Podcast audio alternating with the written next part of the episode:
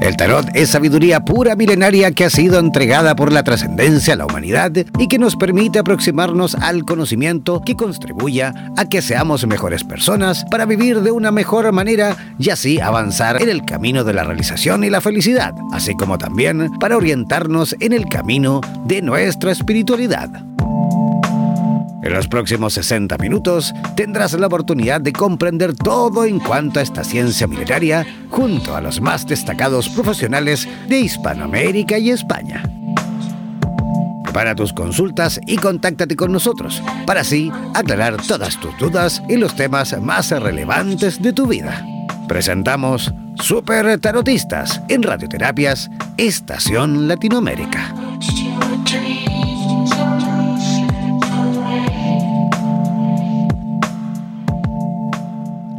Hola, ¿cómo están? Muy buenas tardes, arrancando ya este programa de día sábado, el programa estelar, este programa maravilloso de día sábado, eh, que en realidad todas las semanas las personas nos esperan. Eh, tenemos un montón de gente ya eh, consultando, ya preguntando a través de nuestro WhatsApp para todos aquellos que quieran, por supuesto, realizar consultas al tarot y a nuestra invitada del día de hoy. Pueden hacerlo al más 569-494-1067. Voy a repetir, el más 569-494-1067. Esa es la línea directa en cuanto a WhatsApp para aquellos que quieran, por supuesto, consultar a nuestra invitada del día de hoy con un programa súper, pero súper especial, ya que vamos a estar hablando de sexualidad y eh, tarot ¿ah? en el programa de esta noche con la invitada que ya voy a comenzar dentro de nada a presentar. Pero no sin antes, por supuesto, también darle la bienvenida a mi co-animadora que está ya conectadísima desde la ciudad de Buenos Aires. Eh, recibamos, por supuesto, como siempre, con la mejor de las energías, a Vanessa Díaz. ¿Cómo estás, Vanessa? Buen día, Jan. Buen día a todos los que nos escuchan. Oye, ¿cómo, eh, están las cosas? un día soleado por aquí, por Buenos Aires. Eso te iba a preguntar porque creo que tuvieron lluvia, ¿no? Estos días. Hay una lluvia torrencial, tremendo. O sea, se pasó de lluvia de verano, ¿eh? Ya era una cosa. ¿En serio? Eh, la verdad que sí. Ayer estuvo la ciudad de Buenos Aires, sí, la ciudad de Buenos Aires llena de agua. Así que eh, hoy cesó por suerte, pero parece que nos esperan más tarde o mañana más lluvias. Mira tú, bueno, pues, igual son como normales en, en, verano en Buenos Aires, ¿no? Yo las veces que he ido... con un poquito de delay, ¿no? sí, hay, hay, un poquito de delay ahí con, con, el retorno tuyo. Hay un poquito de problema. Puede ser también producto de la lluvia, ¿eh? las comunicaciones no muy buenas en el día de hoy. ¿Me escuchas? Eh, sí. Puede ser, sí. Eh, en realidad, mira, sí, en el... ahí te escucho, ¿me escuchas tú? Sí, te escucho, te escucho un poquito con interferencia, estamos con un problema no sé de, te, te escuchamos, te escuchamos, Vanessa. Ah. ¿Nos escuchas tú? Bien, eh, te decía, sí, sí, ahí ya yo te escucho bien. Te decía que mm, en febrero más que nada nosotros tenemos lluvias, en enero es como eh, algo inusual, por eso estamos un poco desorientados aquí. Ya, seguramente ahí, pero bueno, vamos a vamos a invocar a todos los espíritus ¿ah? para que nos ayuden a que se arregle el tiempo en Buenos Aires y no esté tan eh, tan lluvioso este fin de semana al menos, ¿no? ¿No es cierto? Ya, estamos con, con Ay, qué buena idea. Vamos a usarlo todo. estamos con harto retraso ahí en cuanto a las comunicaciones eh, con Buenos Aires. Recordar que yo estoy transmitiendo desde Santiago, perdón, desde el desierto de Atacama, desde Copiapó, eh, pleno desierto de Atacama aquí en Chile. Eh, pero ya tengo que comenzar, por supuesto, a presentar a nuestra invitada del día de hoy, ya que ya tenemos un montón de preguntas de la gente que nos está escribiendo a través de nuestro WhatsApp. Y quiero presentar a esta amiga que ya está conectadísima desde Buenos Aires, desde Argentina. Ella es astróloga formada con orientación kármica y arquetipal. ¿ah? Es tarotista con enfoque junguiano y eh, evolutivo. Es actriz también. ya que en marzo del ahora en marzo del año 2019 va a estrenar en la ciudad de Buenos Aires el espectáculo eh, interactivo La Rueda del Tarot, conferencia teatralizada bajo la dirección de Fernando Ferrer. Eh, también ella se dedica a grabar eh, podcast y también en la plataforma webtalker.com y en Spotify. ¿ah? Vamos a preguntarle, por supuesto, de eso también dentro de muy poco. Eh, es un miembro de la, de la fundación eh, y fundadora, perdón, del colectivo Astrología Inclusiva en el grupo formado por astrólogos, periodistas, eh, politólogos, artistas y filósofos. Eh, recibamos mejor con la mejor de las energías a Victoria García Garcilaso desde Buenos Aires. ¿Cómo está Victoria? Hola John, hola Vanessa, un gusto enorme estar con ustedes, espero me están recibiendo bien, que la señal llegue bien. Sí, te escuchamos fuerte y claro. Qué bueno, porque viene raro el tema de comunicaciones, pero bueno, por suerte acá estás oyendo, yo te escucho muy bien también, y bueno, agradecerles de nuevo esta invitación tan interesante, tan, cálida, eh, un placer para mí estar acá. El placer también es nuestro, Victoria. Lo que pasa es que generalmente muchas veces cuando, cuando llueve, cuando hay tormenta y qué sé yo, por ahí como que las comunicaciones en cuanto al internet cambian un poco, varían un poquito. Claro, claro. Bueno, eh, por suerte estamos comunicados y yo te escucho bien. Ya, perfecto entonces, Victoria. Oye, ¿cómo, cómo llegaste al mundo del tarot? Bueno, es una linda pregunta que, siempre también me gusta contestar, ¿no? Porque la verdad que el camino hacia el tarot fue un camino, en principio diría, azaroso, sorpresivo.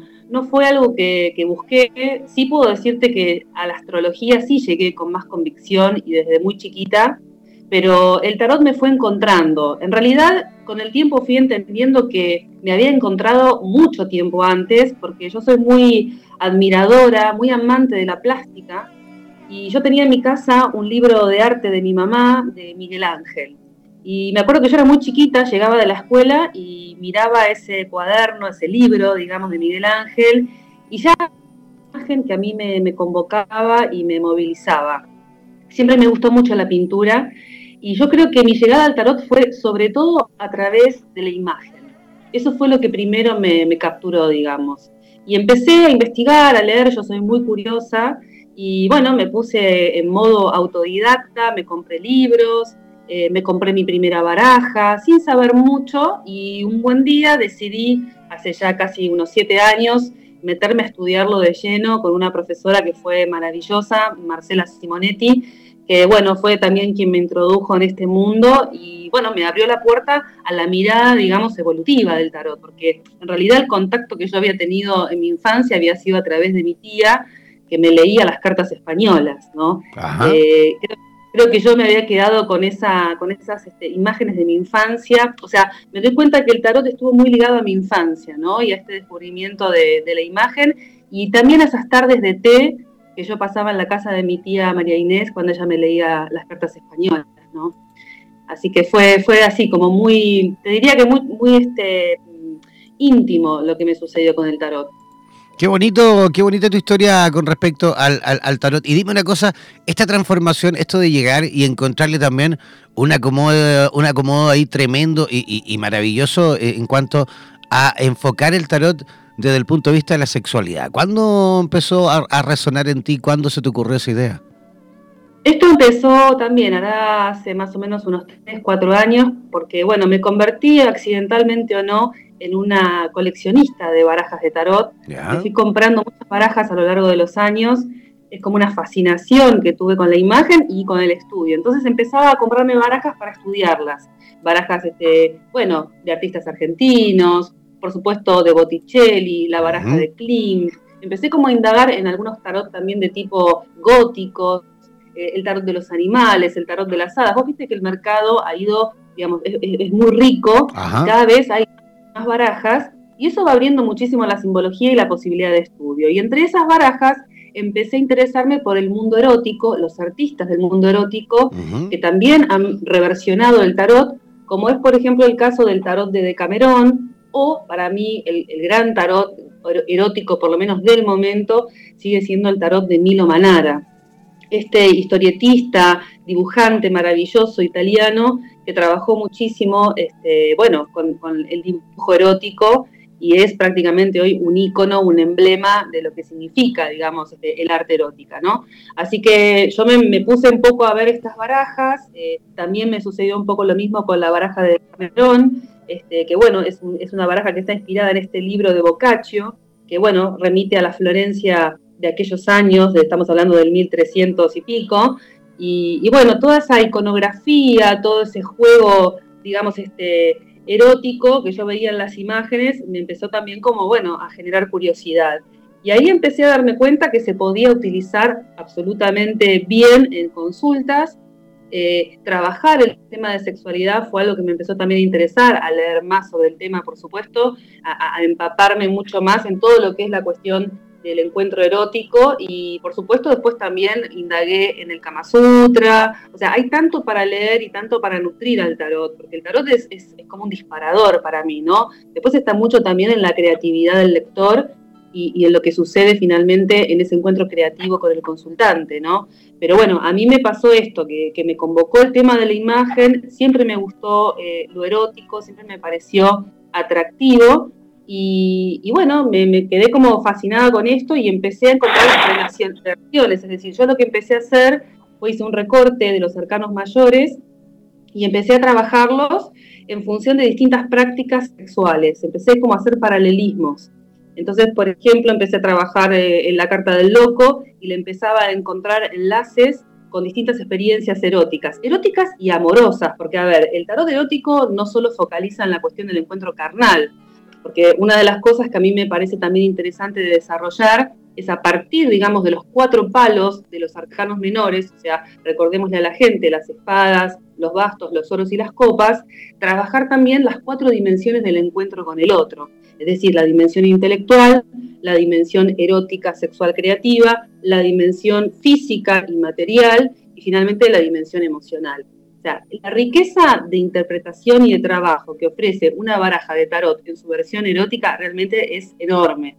Y yo estoy todavía en una etapa de experimentación. ¿eh? Ya en mis talleres con mis alumnos hago mucho de trabajo, vamos abriendo sentido, vamos buscando nuevos símbolos, hacemos dialogar las barajas, porque yo utilizo el marsellés siempre como referencia, y a partir de ahí vemos un poco qué hicieron estos artistas eróticos con este patrón, ¿no? Con este, con este molde, podríamos decir, que es el marsellés. Ahora, después, todo lo que fue el descubrimiento de este paralelismo, digamos, de cada arcano mayor con prácticas eróticas, es un trabajo que fui haciendo sola y bueno, que sigo haciendo, ¿no? De investigación.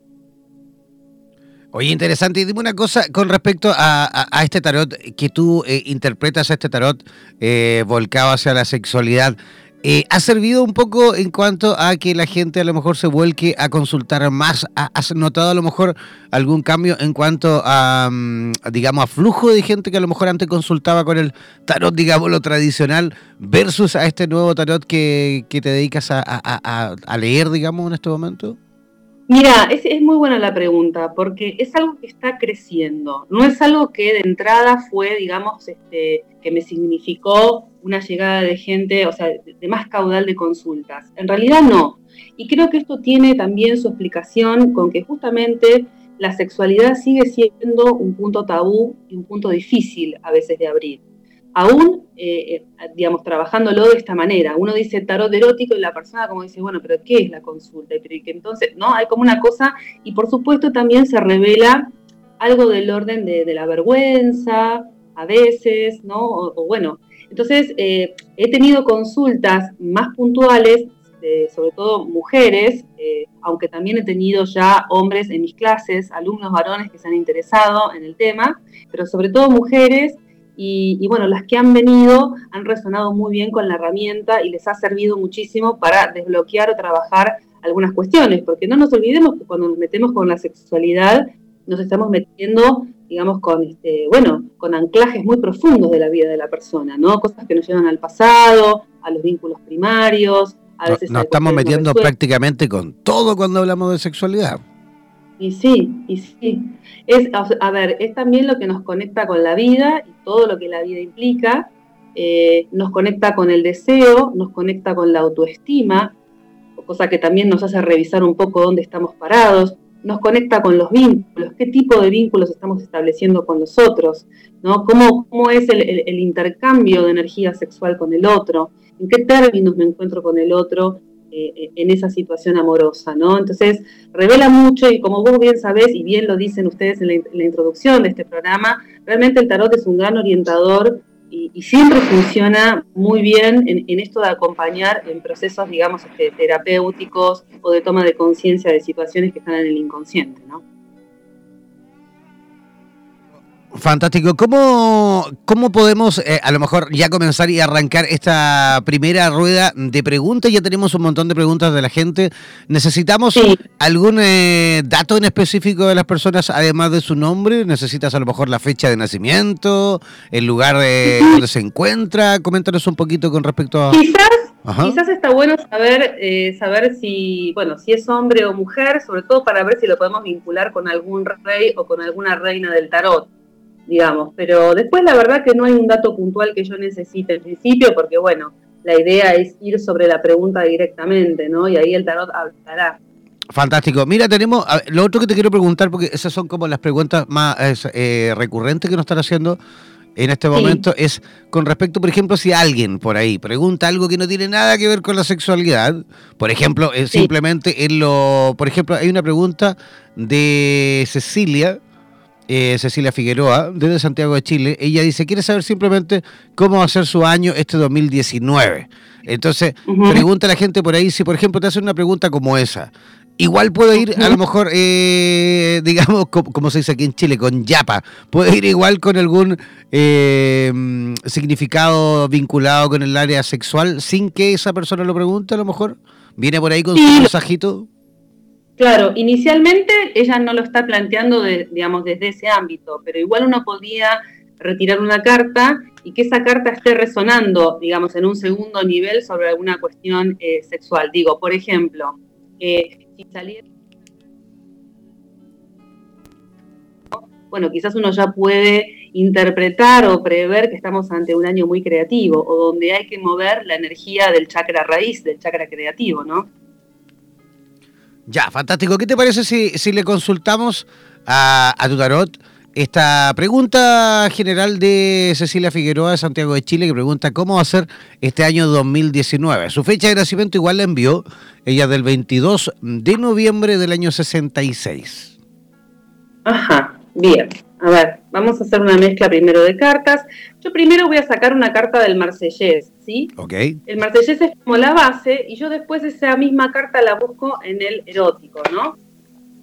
Bueno, le sale la carta del juicio en el Marsellés, ¿sí? Vamos a llevarlo al, tarot erótico también a buscar esta carta. Siempre es una carta, la del juicio, eh, a mi entender, muy positiva, eh, la carta del juicio obviamente está hablando de un periodo de renacimiento, lo cual iría bien de la mano este, con el, momento quizás que ella esté abriendo en este año. Eh, ella debe ser de Sagitario, ¿no? No sé, me dijiste que, es del 22, ¿no? 22 de noviembre, sí. Sí, Sagitario Escorpio, está medio en el límite. Eh, pero bueno, es un momento, seguramente este año se esté abriendo un momento de cambio y de integración, ¿no? Integración quizás de sus partes también internas femeninas y masculinas, si lo llevo al tarot erótico. Porque recordemos que en la carta del juicio hay una trinidad sagrada, ¿no? en el Marsellés, donde hay un joven con una mujer y un hombre a sus costados, digamos, respondiendo al llamado de un ángel o, al llamado, digamos, de una trompeta que suena, una música celestial que lo convoca a un renacimiento o a un resurgimiento. Ahora, este joven está entre estos dos personajes, uno femenino y otro masculino.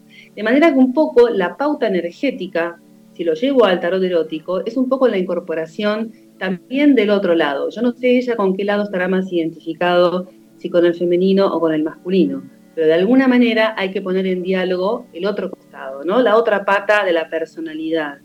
Eh, en cuanto a los vínculos, puede ser inclusive un año para reencontrarse con alguien, ¿no? O rearmar un vínculo, resignificarlo quizás desde otro ángulo. Y por último, decir también que la, trompeta y el ángel siempre es una convocatoria al, desarrollo de la vocación, ¿no? A la búsqueda del propósito. Esta es una carta muy trascendente, la carta del juicio, que habla del, desarrollo de un propósito, ¿no? De ir en camino hacia una llamada, algo que es impostergable, algo que ya no se puede demorar más y que necesita ser este, contestado, ¿no? La llamada que contesta uno y a la cual se dirige, digamos, este, sin prisa, pero también sin pausa.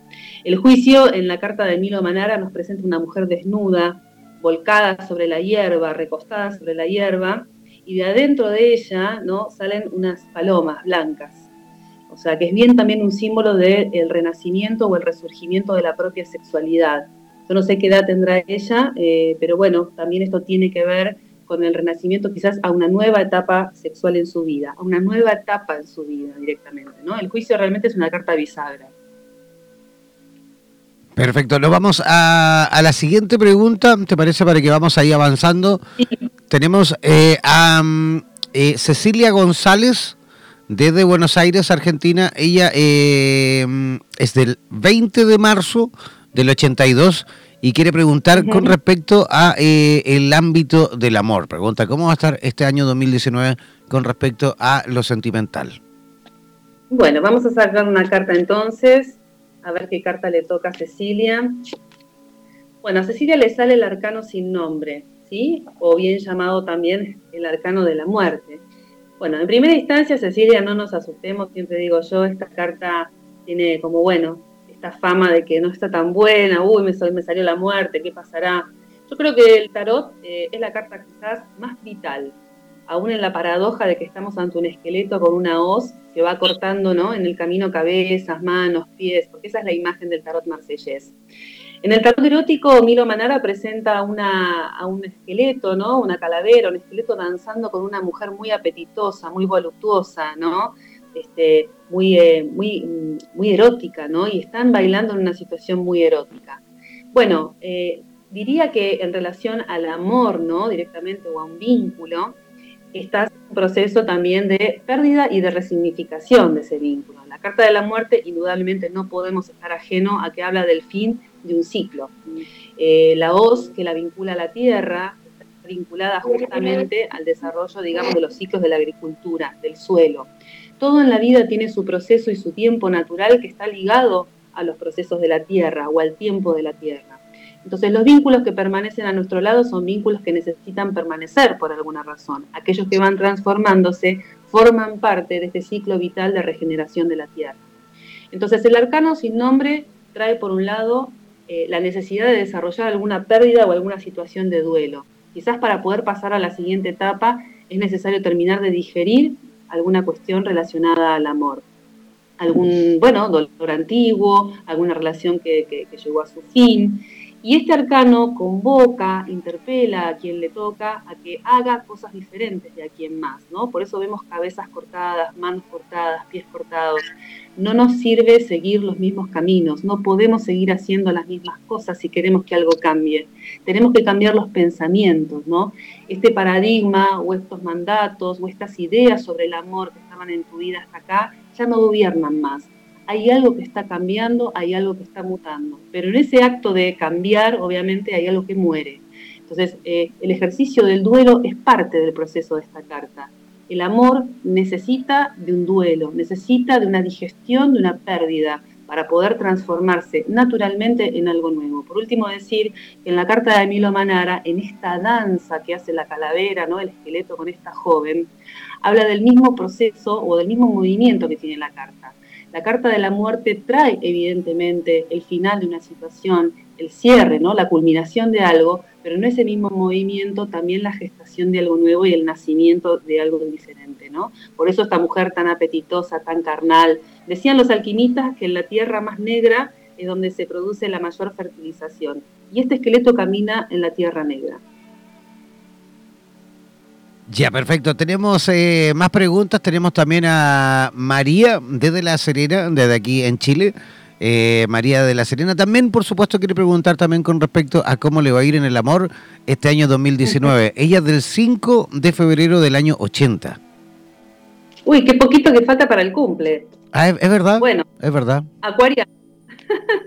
bueno, vamos a sacar una carta para ella entonces, a ver en qué momento ¿no? evolutivo está para el amor, qué es lo que se le avecina. Bueno, le sale la carta del ermitaño. Esta es una carta que siempre trae un desafío, ¿no? No es fácil lidiar con el ermitaño, no es fácil, a ver, no es fácil lidiar con la soledad, ¿no? Creo que quizás este 2019 la interpela. Recordame el nombre, Jan, ¿cómo me dijiste que se llama? Ella se llama María. María, me parece que a María el desafío que se le viene en este 2019 es enfrentar la cuestión de la soledad, ¿no?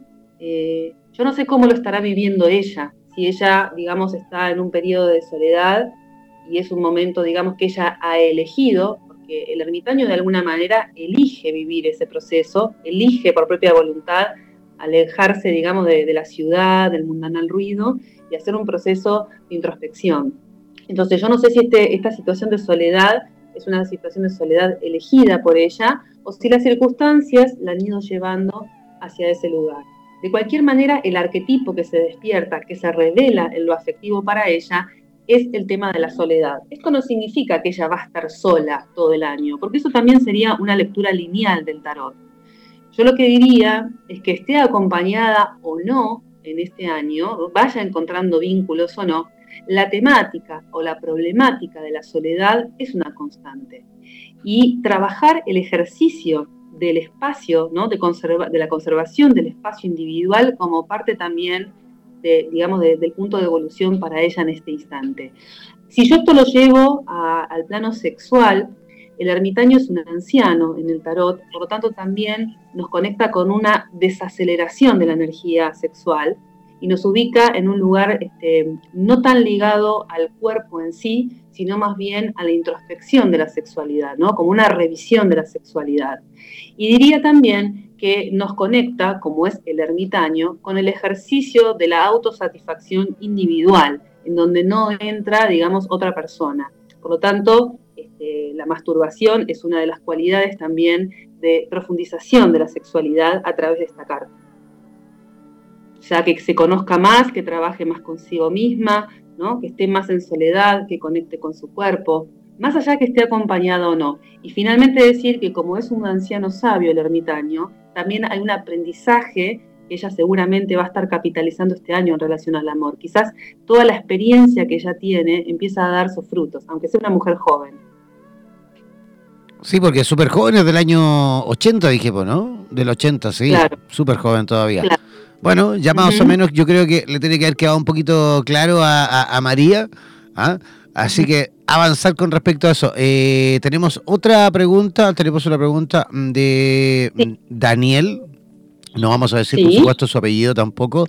Daniel consulta desde Santiago de Chile. ¿ah?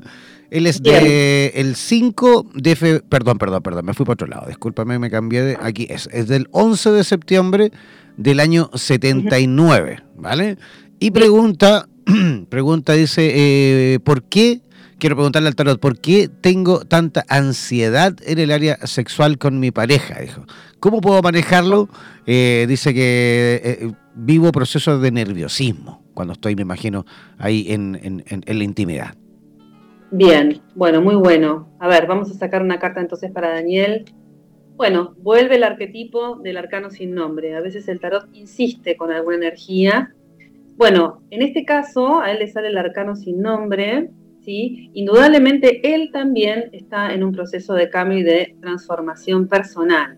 A ver, em, el tema del arcano sin nombre también hay que entender que es una energía desvitalizada en principio, ¿no? O sea, cuando uno habla del arcano sin nombre o de la muerte lo llevamos al plano de la sexualidad, estamos hablando de una energía desvitalizada, o sea, que está más cerca, digamos, de la cosa inerte que de la cosa, digamos, activa.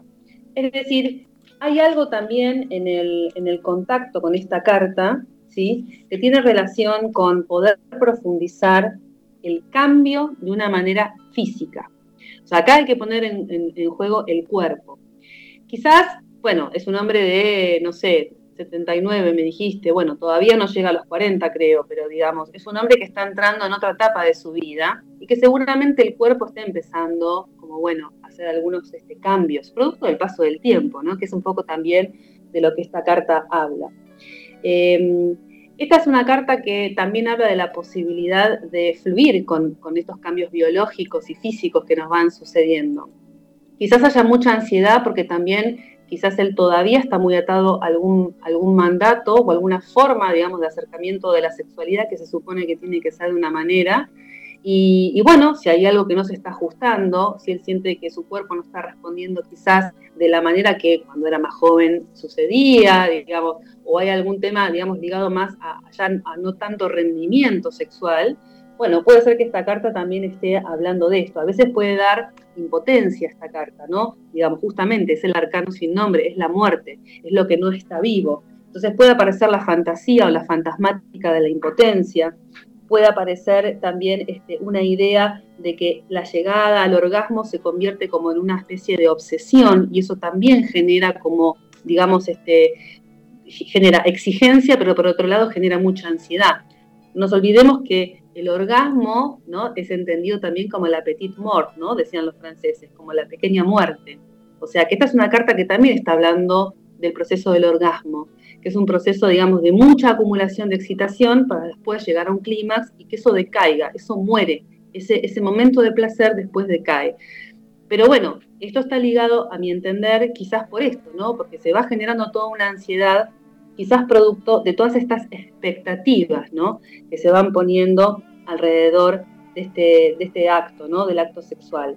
Después creo yo que el arcano sin nombre habla también de un pasaje, justamente. Es un cambio de etapa en la sexualidad hay un antes y un después después de la muerte, digamos, ¿no? La muerte siempre es una bisagra en nuestra vida y está hablando de una transformación y de, digamos, y de un momento de cruce, podríamos decir. Entonces, evidentemente él está haciendo ese cruce. Hay algo en su sexualidad que está cambiando, ¿sí? que se está transformando en otra cosa. Lo que pasa es que está en el momento de esa transformación. Todavía no sabemos hacia dónde está yendo y por ahí eso también es lo que le, genere, este, le genera, digamos, cierta eh, bueno, ansiedad, ¿no es cierto? Pero bueno, me parece también que como última cosa decir que cuando uno se aferra mucho a este arquetipo o este arquetipo aparece resonando en una consulta sexual, también está hablando de cierta, digamos, este, cierta eh, cosa media obsesiva que pueda parecer un poco muy, muy inconsciente, digo, ¿no? De querer como aferrarnos mucho al, episodio, ¿no? O al encuentro sexual casi de una manera este, digamos, este, evitativa de la muerte. No nos olvidemos que cuando tenemos este, relaciones sexuales estamos conectando con la vida. Entonces, a veces, este, si hay mucho miedo a la muerte, mucho miedo al paso del tiempo o a la vejez, a veces nos abrazamos demasiado a la sexualidad y la terminamos poniendo en un lugar de obsesividad, ¿no? porque es una manera de, estar anclados a la vida. Ya, genial. Ahí creo que ya la tenemos eh, bien eh, a ver, creo que no está escribiendo. No, no, nada que ver. Ya, tenemos. Oye, ¿estás por ahí, Vanessa? Estoy por aquí, estoy escuchando. Es maravillosa la, propuesta y la, la, exposición de Victoria, me encanta. Eh, muy clara. Eh, la verdad es que lo estoy súper disfrutando, más allá de, las, de los inconvenientes técnicos de conexión. pero ya estás acá, eh, que es lo bueno, ya, ya, logramos, logramos recuperarte, Vanessa. Te habíamos perdido. ¿Viste? En la, lluvia de ayer. Así es. Oye, Vanessa, ¿quieres hacer alguna pregunta al tarot de, Victoria? Ah, pero ya, yo siempre me tomas de sorpresa. Em, y siempre, siempre te tiro ahí antes, que, antes que yo. Sí, sí, sí, sí, sí, es cierto. Bueno, Victoria, eh, nosotros podemos preguntar, eh, tipo, ¿tiene que ser específicamente o más general con un paneo, por ejemplo, en los primeros meses del año, en cuanto a vínculos y relaciones? Eh, por ejemplo, Eso como ustedes quieran. Ustedes quieran. A veces está bueno si hay algún tema puntual eh, porque bueno, quizás es como más, este, más rico eh, en la interpretación. No es que uno no pueda hacer una respuesta si es más general, pero bueno, si es más general, la respuesta también es más general, ¿no? Tal cual, tal cual. Pero si quisiera preguntar en, el tema de vinculación en este, en esta primera etapa, ¿cómo, cómo se encara? Eh, claro. Ok. ¿Cómo encarar esta primera etapa del año en cuanto a los vínculos, decís? Exactamente, sí, sí, sí, en todas sus aristas, ¿no? Desde amorosamente, sexualmente, o sea, sí ya nos das todo me das todo el paneo y la gente también ve cuando a ver eh, algo así más como para ponerse en clima. Bueno, te salió el Papa, ¿sí? Una carta, eh, bueno, ligada a un arquetipo paterno, ¿sí? Eh, está bueno porque uno dice, bueno, uno en general dice, uy, me salió el Papa. Bueno, si yo lo llevo esto al ámbito, por ejemplo, del desarrollo de la sexualidad, mm, ¿qué significa esto? Que voy a estar célibe, que no voy a tener. No, no. Yo siempre digo, el Papa. claro, porque es como, es como la antítesis de, la sexualidad, de la expresión. Exacto, uno diría que es la antítesis. Sin embargo, el Papa trae un desafío interesante. Primero nos está hablando que el encuentro con el otro, los encuentros con el otro tienen un fin trascendente. El Papa, recordemos que está en el Marsellés, eh, digamos, este, fidelizando, digamos, ¿no? Este, a los fieles, ¿no? a aquellos que llegan, les baja la palabra divina, pero más allá de lo religioso en sí, de lo que está hablando es de la comunicación y de tender puentes. ¿no? El Papa es un pontifex, es un conector, es un constructor de puentes. Entonces los vínculos que uno va estableciendo, primero que son prolíficos, o sea, esta carta a mí me da la sensación de que vas a estar armando muchos puentes, porque justamente es un, es un arquetipo que tiene que ver con la diversificación y la ampliación de los puentes. Entonces vas a estar armando nuevos vínculos, estos vínculos van a tener un propósito, porque el Papa no hace nada sin un propósito, fundamentalmente, digamos, este, apasionado por la búsqueda del sentido. Es un filósofo, ¿no? Es, es, una, persona existencialista también, ¿no? El Papa, que se hace preguntas de fondo. Entonces los vínculos no van a ser superficiales, los vínculos van a tener un propósito seguramente. Por otra parte, el ejercicio del Papa tiene también que ver con el conocimiento. No deja de ser un maestro, un guía espiritual. Con lo cual es probable que vos también te tengas que poner al hombro en esta primera etapa del año el ejercicio, digamos, ¿no? de, tu, de tu rasgo de carácter, también como líder y también, ¿por qué no?, como orientadora, ¿no? O como conductora de otros, ¿no? Quizás te tengas que poner en un rol vos también, digamos, de, de, bueno, de aglutinadora de personas, orientando a las personas hacia algún lugar. No sé en qué proyectos estarás metida, pero esto también tiene que ver con el ejercicio de la docencia y levantar un poquito el perfil y ponerte vos también en un lugar de la que tiene el conocimiento y no tanto de la alumna, como ya de alguna manera autorreconocerte como, como que vos también tenés una maestría o un conocimiento para brindar. Por otra parte, si lo llevo a los vínculos ya de pareja, ¿no? Esta carta también está hablando que hay que tener, sí, alerta y cuidado con la idealización excesiva. Es decir, el Papa no deja de ser, en, en la carta del tarot, una carta de jerarquía, porque el Papa es el que tiene el conocimiento y los fieles no, son los que acuden a él para que él los forme, los oriente, los guíe. Entonces, en un vínculo sí hay que tener cuidado cuando aparece el Papa para no poner, digamos, al otro en un lugar de idealización o en un pedestal, ¿no es cierto? Tratar de buscar relaciones que sean, digamos, equilibradas, porque hay una tendencia a la idealización hay una tendencia, si me permitís también que diga, a, bueno, a poner al otro también en un lugar paterno, ¿sí? O sea, de ponerlo en un lugar como, bueno, es el otro el que viene también a, ejercer algo de la función paterna. Y finalmente creo yo que de lo que habla eh, el Papa es este, en esta idealización, digamos, este, no descuidar eh, lo carnal, porque sí, es verdad, no, tiene que ver con el, el, celibato directamente, pero el Papa es una persona célibe. Entonces también está hablando de la espiritualización de, la sexualidad, y, pero a la vez también no caer en relaciones platónicas, es decir, que el cuerpo también aparezca, si no nos vamos como quedando solamente con la fascinación de la palabra o la fascinación de lo que construimos como imagen del otro y el cuerpo va quedando de lado. Y finalmente es un año para trascender mandatos, para también enfrentar mandatos, porque la carta del Papa no deja de ser una carta de dogmas. Claro, el cual. No, pero súper claro, Victoria, te súper agradezco porque eh, lo que decías tal cual, bueno, además eh, yo hago terapias holísticas y doy cursos y todo eso, y bueno, también me he propuesto este año en, el brindar. Así que muchísimas gracias por tu devolución muy acertada. Espero que los oyentes también opinen lo mismo y no sé si Jane quiere preguntar o, tenemos alguna pregunta por ahí. Sí, tenemos una pregunta y antes de pasar a la mía. Ah, son Muy bien, muy bien, me encanta, me encanta cuando preguntas ya. Tenemos a, Dani, ¿ah? desde la quinta región, desde Chile, desde Concón, ahí cerquita de Viña del Mar. Ella pregunta, dice, hay una persona, un amigo, dice, que siento que ya su amistad o consejos están siendo desde su ego y mi confianza está, pero no quiero alejar eh, por él personas que tal vez son buenas en mi vida. Ajá. ¿Qué, pregunta está haciendo entonces? Perdón. En, realidad yo creo que está preguntando más que todo qué, tan eh, sincero pueden ser los, digamos, los comentarios, los consejos del amigo y si es necesario a lo mejor alejarse o, mantenerse en esa posición, ya que al parecer también me doy cuenta va perdiendo a lo mejor también amigos que tiene en común, ¿no?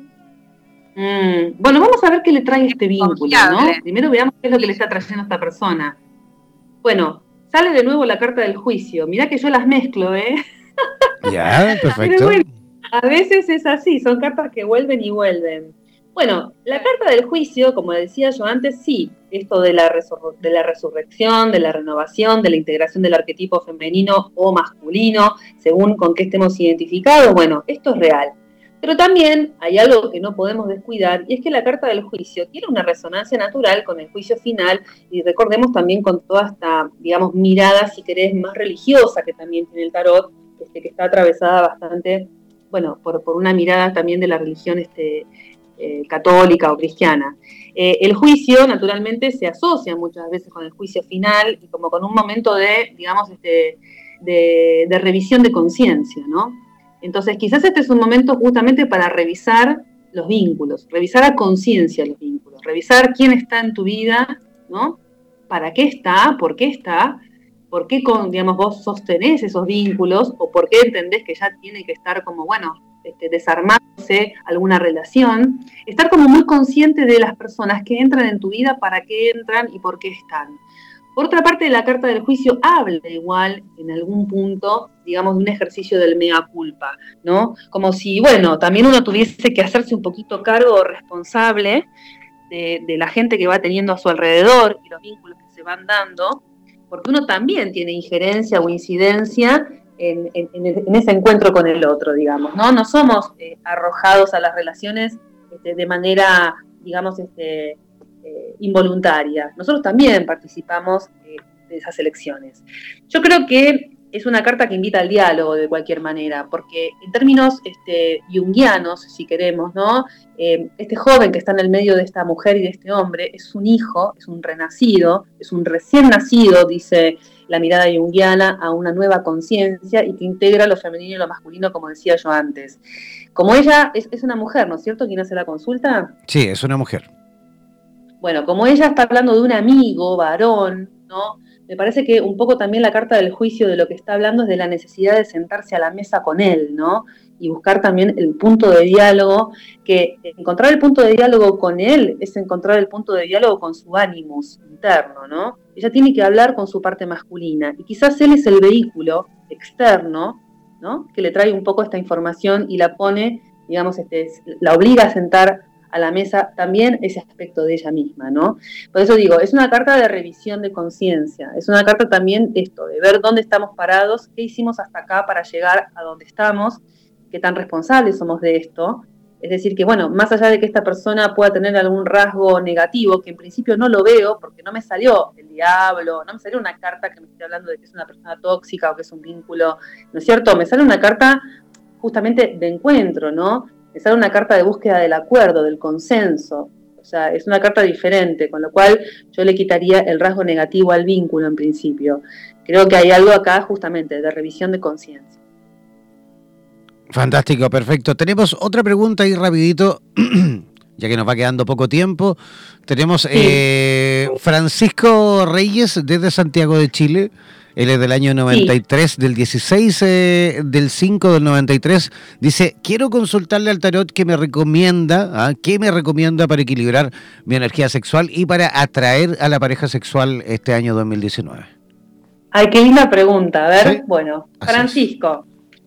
Ay, Francisco, le salió la emperatriz. Francisco querido. qué buena carta. Bueno, te salió el arquetipo de Venus, ¿sí? Te salió la diosa, la diosa venusina, Afrodita, el arquetipo, digamos, femenino por excelencia en el tarot, ¿sí? La emperatriz habla primero de un momento de él de florecimiento, ¿sí? Siempre es un arquetipo que, bueno, que está ligado obviamente a, la Pachamama, a la tierra, a lo productivo, a lo que florece, a lo abundante. Entonces, estamos hablando de un momento de abundancia, de crecimiento, de exploración, ¿no? Eh, la, carta de la emperatriz, cuando aparece en la carta eh, de alguien, ¿no? sea hombre o mujer, digo, también trae a la mesa la cuestión de la conexión con el propio cuerpo. O sea, él justo es taurino, vos fíjate qué interesante, y la emperatriz habla ¿no? de Venus, ¿no? Porque es, el planeta que naturalmente rige a Tauro, y que está hiperconectado con el encuentro con el cuerpo físico. Entonces, qué importante que es que él conecte con su deseo, que él conecte con su cuerpo, que se conozca su cuerpo, que lo explore, que lo ponga en movimiento con otro, ¿no? que, esté en, contacto erótico. El contacto erótico es muy importante para la emperatriz. La emperatriz necesita del contacto erótico, digamos, no puede quedarse en la autosatisfacción. No es una papisa, digamos, no es una mujer que vive la sexualidad puertas adentro. Es el arquetipo femenino en su máxima expresión y riqueza. De manera que trabajar mucho la autoestima, ¿no? El tema de la autoestima acá es clave, se lo ve que está en un momento también de buena autoestima y si no está en ese momento tiene que construir una buena autoestima, que también es la buena manera de atraer vínculos saludables, ¿no? vínculos este, armoniosos, vínculos positivos.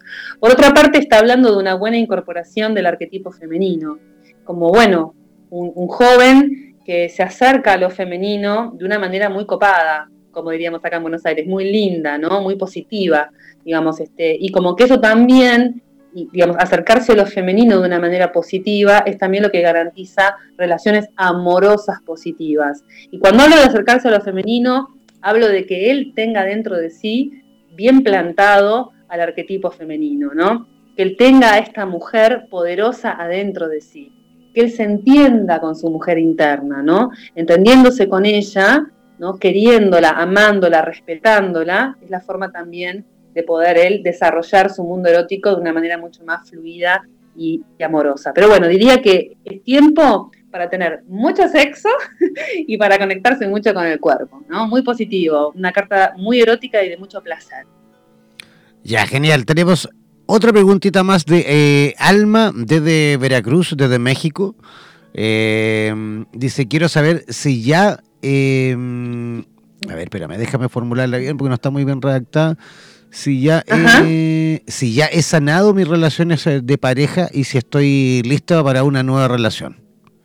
Bien, veamos. ¿Cómo se llama? ¿Me dijiste, Jan? Ella se llama Alma, desde Veracruz, desde México. ¿Sí? Bueno, Alma, te sale el emperador, ¿sí? Así que, bueno, yo diría que estás en un momento fuerte. Estás en un momento en donde no sé qué es lo que te habrá pasado, ¿no? ¿Qué situaciones habrás atravesado?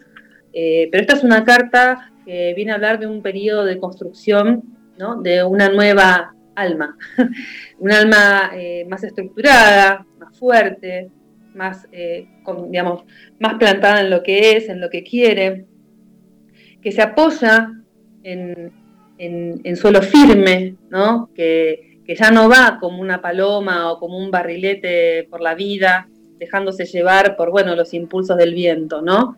El emperador echa también raíces, es un arquetipo cuaternario, es el número 4 en el tarot, es un arquetipo paterno, tiene que ver, digamos, con esto, con la capacidad, digamos, de, del autosostenimiento, de la autoconstrucción, de la seguridad, de la previsión. Eh, es un arquetipo de maduración, ¿no? De alguna manera. También está hablando de que, bueno, quizás eh, ya no haya que buscar un hombre que te sostenga o un otro que te sostenga, ¿no? Y haya que empezar a desarrollar este arquetipo interno adentro, empezar a ser vos la que te sostiene, vos la que te provees lo que necesitas, sin caer en esto, porque esta sí es la advertencia, porque cada carta tiene como su luz y su sombra, sin caer, por supuesto, en un acorazamiento, ¿no? De, lo emocional. Porque el emperador, si bien es un gran sostenedor, es como un padre que sostiene y que, nos ayuda a estar de pie en la vida, también se puede poner un poco, un poco este, acorazado, ¿no? Y puede caer a veces en un enfriamiento emocional, porque bueno, tanto miedo a que lo lastimen que se cierra un poco. Igual diría que puede llegar a tu vida también una persona con estas características, ¿no? llegue a tu vida quizás un hombre más aplomado, que sepa, que sepa lo que quiere, que tenga ya un recorrido, eh, que tenga su vida un poco más hecha, ¿no? Quizás desde lo material, pero también desde lo emocional. Quizás no sea una relación apasionada, digamos, pero sí sea una relación donde vos puedas construir algo, porque el emperador quizás no garantiza pasiones, pero sí garantiza estabilidad y la posibilidad de construir un proyecto con un otro, ¿no? Entonces quizás estemos ante, bueno, alguien que pueda venir a sostenerte que pueda ofrecerte algo concreto y no sueños y, digamos este y, poesías solamente, ¿no? Eh, igual con el nombre con el nombre que ella tiene, digo Alma, eh, que es un nombre como tan etéreo, está bueno que salga esta carta tan tan física, tan pragmática, tan concreta, tan material, ¿no? Como si ella tuviese que asirse un poco más que, que, construir algo más desde, lo, desde la encarnación, desde el alma, ¿no? Como algo que tiene que traer al cuerpo. Ya, genial. Oye, yo quiero preguntar también, puede ser, voy a hacer una pregunta en lo personal, ¿vale? Sí, claro. Yo también estoy sin pareja en este momento y quiero saber cómo se viene este año 2019 en ese aspecto. Voy a, voy a tener pareja, voy a encontrar pareja, cómo se viene el amor, eh, mi, mi, vida amorosa, mi vida sexual este año 2019. ¿Eh? Muy bien, el escorpiano. El escorpión ahí, ¿eh? Ah, sos escorpiano. Bueno, bueno. Sexo no te va a faltar, seguramente. Vamos a ver. A ver. Bueno, te sale el colgado.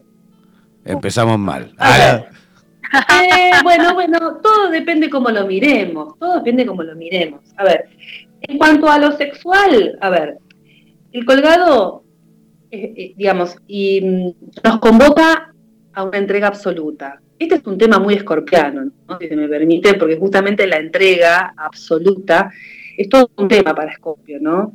Eh, que siempre, bueno, desea fervorosamente en el fondo de su corazón llegar a esa entrega, pero le cuesta mucho hacerla, ¿no? Porque, bueno, sabemos que hay que trabajar mucho la confianza con, este signo. Yo, perdóname, mezclo un poco porque, bueno, como astróloga no puedo evitarlo. Por supuesto. Ahora esa energía. Ahora, la carta del colgado habla entonces de la necesidad del desarrollo de la entrega, el ejercicio, digamos, de la entrega y el ejercicio también de la, digamos, de la confianza, ¿no? Del soltar, ¿no? Algo para dejar a ver qué pasa, porque un poco lo que hace el colgado es entregarse a los sucesos. El tipo no toma acción, se deja ser en esa situación de estar colgado cabeza para abajo, ¿no? Después hay algo que también me parece que necesita ser sacrificado en el proceso de evolución de tus vínculos. Quizás, no sé, hay alguna voz interna, algún, algún aspecto de tu personalidad que quizás no ha sido muy bueno, muy positivo, y haya que ponerlo en la picota, haya que ponerlo, digamos, visualizarlo, ¿no? Y ponerlo un poco como, como de cara para que vos lo puedas visualizar y que también exige vos sacrificar algún aspecto, ¿no? También o revisar, si no lo tenés que sacrificar vos, sí tenés que revisar si hubo algo del arquetipo del mártir que estuvo activo en los últimos años de tu vida, ¿no? Y ver un poco si por ahí no se te ha ido la mano dando demasiado o entregando demasiado o postergando cosas.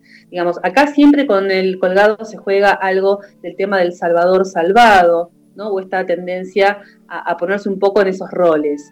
Por otra parte, no podemos descuidar que está cabeza para abajo, es decir, que implica una nueva mirada, un cambio de perspectiva y de ángulo en relación a lo, amoroso, ¿no? O sea, una relación que por ahí te convoque a mirar las cosas desde otro ángulo, algo totalmente novedoso, diferente. El colgado también está en un estado meditativo, o sea que es un año también para meditar más acerca de los vínculos, profundizar más acerca de estos vínculos, ¿no? Ver un poco qué es lo que, qué es lo que está detrás de la búsqueda del encuentro con el otro. A nivel sexual puede haber momentos de apatía, porque no deja de ser un arquetipo que está colgado, que está en suspenso, entonces puede hablar de momentos a lo largo del año en donde haya picos de actividad y después picos de, cierta apatía, donde vos tomes un poco de distancia de los acontecimientos. Y después, bueno, este, también por ahí... Em, ver si, si, es un año para hacer algún tipo de experimentación un poco más, este, si se quiere. ¿Cómo, cómo, cómo, cómo? Sí digo que también puede ser un año donde te animes a hacer algunas experimentaciones este, de tipo práctica sexual, un poco más, este, bueno, no te digo duras, pero más o menos, porque no deja de ser una persona que está atada yo como lo trabajo esto también desde las prácticas sexuales, esto se relaciona un poco con el BDSM. ¿Sabes lo que es el BDSM? Sí, claro. Qué divertido. ah, no te disgustó. Así que bueno, quizás tenés que también trabajar si tenés el arquetipo, si tenés el arquetipo, digamos, de esto, de, del sumiso o no sumiso, y ver un poco qué pasa con esto, con el poder también en ese ámbito, como un juego, por supuesto, ¿no? Eh, sumiso busca a. voy a poner un anuncio de ya. Ahí está. ¿Ah? Ahí está. Claro, tenés que ver si sos sumiso o dominante primero. Tenés que primero definir eso. Eh, no, yo, yo, creo, yo creo que más dominante que sumiso. Yo creo que también, pero bueno, fíjate, qué sé yo. Eh, esto lo digo como algo divertido, pero no, no podemos descuidar que también al, ahorcado, por nombre, ahorcado también se lo relaciona con relaciones que traen asfixia. Puede aparecer también este año que tengas que elaborar algo del tema de la fobia, la fobia estar asfixiado o ahogado por un vínculo. Y también la asfixia finalmente como otra práctica sexual, ¿no? Extrema. Pero bueno, son todas las cosas que trae esta carta. Vos fíjate todo lo que uno puede desplegar desde el punto de vista erótico, ¿no? Porque aparece también algo del flagelado, el que está colgado remite de alguna manera al castigo crístico de la cruz, es decir, la cosa del, colgado tiene también toda una referencia a esto de si soy amado, soy maltratado, y si amor y maltrato o amor y dolor van juntos o no. Son dos temáticas escorpianas, por otra parte, ¿no? Que justo te han salido en esta carta. Claro. Ya, perfecto. Dime, Vanessa, ¿sí? Sí, qué pertinente. Justo todas temáticas escorpianas para ti. Sí, vamos a ver qué pasa este 2019 con respecto a eso. Vamos a, lanzarnos a la piscina, como, como dice ahí Victoria, y vamos a ver qué pasa.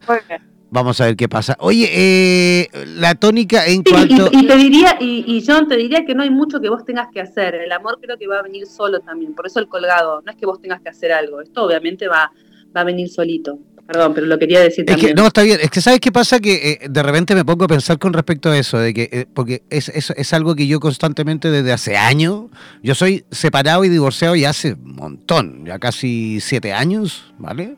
Y no, no he tenido pareja, digamos, estable, sus aventurillas por ahí, por acá, pero no he querido en realidad, bueno, hubo una etapa en mi vida al principio sobre todo, en la cual no quería nada, estaba súper bien así y qué sé yo, aparte yo soy súper independiente, por ende me acostumbré o me mal acostumbré a estar solo, ¿no? Entonces, últimamente, cuando ya como que vuelven esas ganas nuevamente, ganas de darte una oportunidad nuevamente y empezar como a vivir, eh, digamos, eh, una relación, una nueva relación y a lo mejor estar, por supuesto, acompañar mi vida con alguien, ¿no? Eh, es, cuando em, empecé a decir, bueno, ya llegará, ¿no? Ya llegará, yo no busco, ya llegará, y como no ando desesperado por la vida y estoy tan acostumbrado a estar solo, no me incomodaba y yo, ya llegará, ¿no? Ya llegará. Oye, pero ya llevo hace harto rato con que ya llegará. claro, claro. Entonces ahí es cuando uno empieza a decirte, chuta, a lo mejor no, no, me puedo quedar tampoco tan así, tan abrazos cruzados, ¿cachai? Esperando que ya llegará, ya llegará, porque si sigo esperando ya llegará, no va a llegar nunca. Bueno, justamente quizás por eso también te sale el colgado, ¿no? Como si también estuvieses demasiado colgado con el tema, para ser bien literal, ¿no? Sí. Yo creo que eh, también quizás, bueno, hay que, hay que empezar a ver, como esta es una carta de sacrificio, hay que empezar por ahí a, preguntarse por qué estás sacrificando eh, el amor en tu vida, porque esto es algo que no está teniendo lugar, no está teniendo entrada, ¿no? Es como mucho más profundo el tema, por supuesto, pero quiero decir, hay como un poco esta pregunta, porque hay algo que está sacrificándose acá. Sí, bueno, yo creo que simplemente la energía en todos los ámbitos eh, de mi vida, en todos los ámbitos de mi vida la, he volcado, pero absolutamente mucho más a producir, a... Lo profesional. A, Claro, más al tema profesional, laboral, la radio, mis proyectos, mis cosas personales, el cambiarme de país, cambiarme de ciudad, para allá, para acá, que esto, esto, otro. Entonces, lo he postergado y lo he postergado y lo he postergado el tema sentimental, porque por supuesto, por ejemplo, en este momento, me quiero cambiar de ciudad, me quiero, me quiero ir a otro país, estoy con planes de marzo, marzo, abril, de un nuevo cambio en mi vida en cuanto a eso, a movimiento. Entonces comprenderás que en esta situación de mi vida no, no es el mejor momento para enamorarme.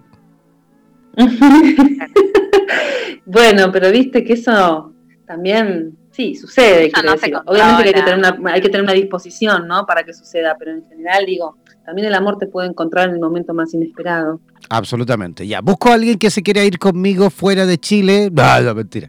Ya, oye, Victoria, eh, eh, digamos la respuesta al comentario que se repite en, nuestro eh, WhatsApp con mediante todas las preguntas que nos han llegado es justamente la palabra o la frase certera. La palabra certera, certera, certera es la palabra que más se ha repetido en todas las personas que, que te han consultado, cosa que por supuesto expresión que por supuesto nos deja súper satisfecho y súper contento en el programa del día de hoy. ¿Cómo las personas eh, a lo largo, me, imagino, de Argentina, y por qué no decirlo a lo mejor también de Latinoamérica o Hispanoamérica, cómo pueden localizarte para consultar, digamos, más en profundidad? Por supuesto, mira, yo tengo eh, mis redes sociales, mi nombre es La Victoria de Venus.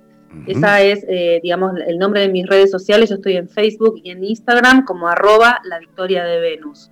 Ahí me pueden mandar mensajes eh, privados, o sea, ahí fluyan libremente en escribirme cuando quieran. Después tengo también un mail que es la victoria de Venus arroba gmail.com y finalmente mi página web que es www.lavictoriadevenus.com. Fantástico. ¿Quieres dar tu, tu, WhatsApp a lo mejor también para que tengas a lo mejor un acceso mucho más directo las personas? Sí, eh, sí, es 115-816-5279. Eh, repite, por favor. Sí, 115-5279. Ya, yo lo voy a repetir también para aquellos que están eh, de fuera, digamos, desde Argentina. La, ah, sí, sería 54.9, creo. Ah, sí, yo lo voy, a, lo voy a repetir ahí completo para aquellos que nos escuchan. Por ejemplo, vemos y monitorizamos a través del sistema streaming gente de México, de Uruguay, de Ecuador, de Colombia que nos escuchan en este momento. Muchísima gente de Chile también. El WhatsApp de Victoria es el más 549 11 5816-5279. Voy a repetir. El más, el más 549 11 5816 5279 ese es el WhatsApp de Victoria en la ciudad de Buenos Aires. Oye, Victoria, queremos realmente agradecerte eh, tu visita en el programa de hoy. Esperamos tenerte, por supuesto, en el futuro conversando de este tema maravilloso, de tu tarot tan especial. Y a ver si nos vemos por allí, por Buenos Aires. Nosotros algo comentábamos el otro día con, eh, con Vanessa. Estamos ya con el proyecto maravilloso de pronto, pronto, pronto, prontito. Yo creo que marzo, abril, por ahí, vamos a estar montando el primer estudio de radioterapias en Argentina en Buenos Aires. Qué alucinante. Bueno, cuenten conmigo, es un placer. Para mí, la verdad que también una hermosísima experiencia, me sentí muy cómoda, eh, bueno, muy, muy cuidada, son muy cálidos los dos, todas las preguntas.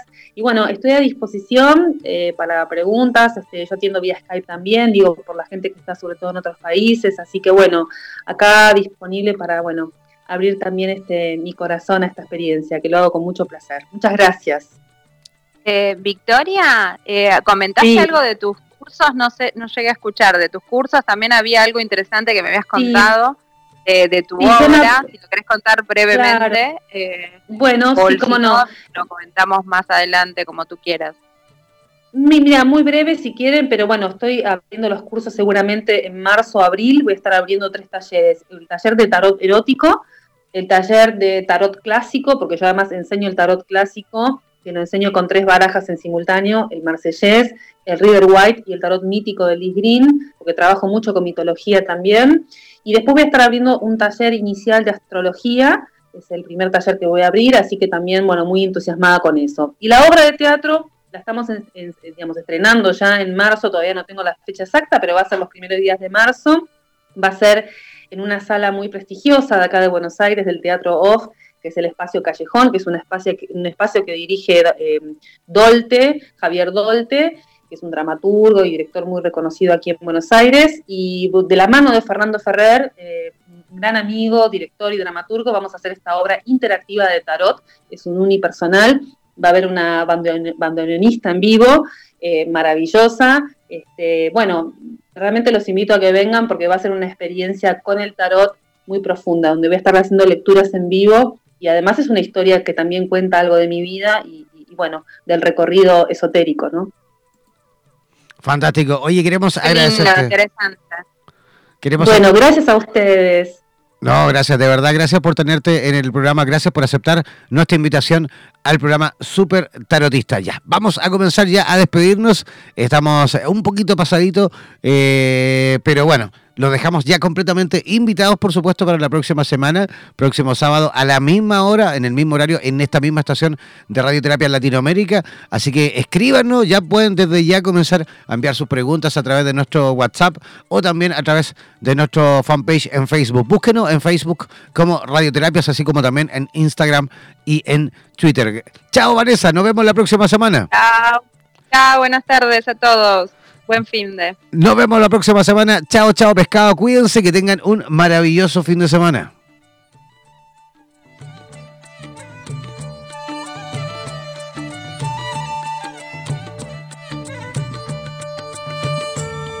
Pocas personas conocen la forma de interpretarla, pero es sin duda una de las ciencias más completas en cuanto a la posibilidad de obtener las respuestas que necesitas. No olvides que cada sábado nos reencontraremos para discutir y aclarar todas las dudas en compañía de los super tarotistas en Radioterapias Estación Latinoamérica.